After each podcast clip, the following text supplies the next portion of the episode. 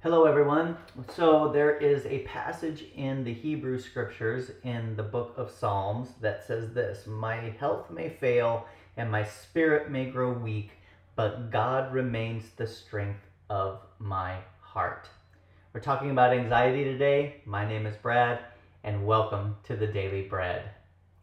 Anxiety, right? It is a looming giant that has a deep valley it threatens, it can taunt, it can intimidate, it can incapacitate and paralyze, right? And this giant is real. And even for many in our world today, it can also be deadly as well. We should not underestimate how big this giant can be because anxiety also has its cousins, right? It has cousins like panic and worry and fear, dread. It is a complex thing. And there is not a one size fits all for people with anxiety. I think that's why mental health is so important for everyone, is because we can't just go to a doctor and this is the simple fix each and every one of us is created differently, right? God created us differently, uh, and each one of us has our own different ways. Uh, there are spiritual, mental, physical, emotional, genetic, and circumstantial factors that can cause us to fall into the grips of anxiety that can also lead to depression. All right. And so we have to look at it holistically, right? We have to look at it from a spiritual aspect. We have to look at it from a mental aspect, from a physical aspect, from an emotional and genetic aspect, because all of those factors come into play, right? And anxiety has the ability to pull us away from the people that we love. I always say, mental health or mental illness does not just affect the person, it affects everybody around them. Okay? And we cannot underestimate it. We can't shrug it off and say, oh, hey, it'll be good the next day. Do not ignore the warning signs. I know I did, and it got me into a whole lot of trouble. It led me down a really deep and dark path because I felt, hey, it couldn't happen to me right? Uh, there's no way. Eh, there's no way I have this, right? And it just kept piling on and piling on. And when you do that, it's like a pressure cooker. Eventually, that steam has to go somewhere, right?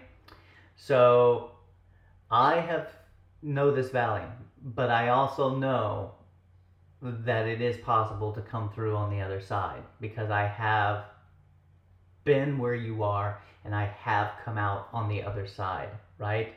Um, there is a way to overcome it. And for some people, it's therapy. For some people, it's therapy and coaching. For some people, it's therapy, coaching, and medication, right? For me, it ended up being therapy and meditation, okay, that helped me through it because the medication just didn't uh, work with my body, all right? And so I sought a holistic approach to it. But I also leaned in on my faith, right? God is walking with you in the valley. And there's another psalm that says, Even though I walk through the valley, you are with me. Even though I walk through the darkest valley, you are with me, right? God is with you, and you can get through this valley.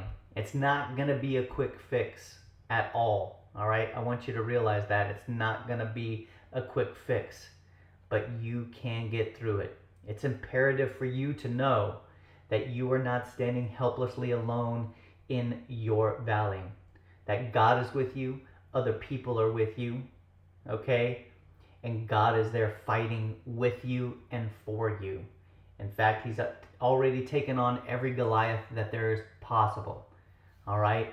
And God says that you can take care of this Goliath as well because God's already done it.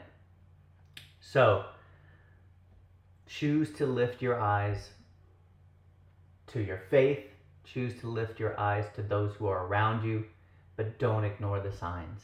Okay? As the psalm said that we read for today, again, I will read it.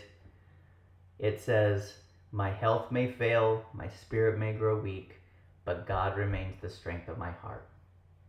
Well, that's our message for today on this episode of the Daily Bread. Just want to remind you to be on the lookout for the audio version of the Daily Bread. It's simply these messages only in audio format. That podcast is launching soon, so be on the lookout for that announcement. I'm really excited because this allows you not to be connected to a computer or watching a video, but you can take these messages on your walks. You can take these messages with you in your car on your way to work or on your way back from work. All right, it just will allow these messages to be that much more portable. Every Monday, we're going to do a meditation Monday, and every Friday, you are going to get a full loaf of the daily bread as we bring on guests and do just a little bit longer of a, of a uh, daily bread video for you. All right, well, that's all for today, everyone. Take care. We'll see you next time.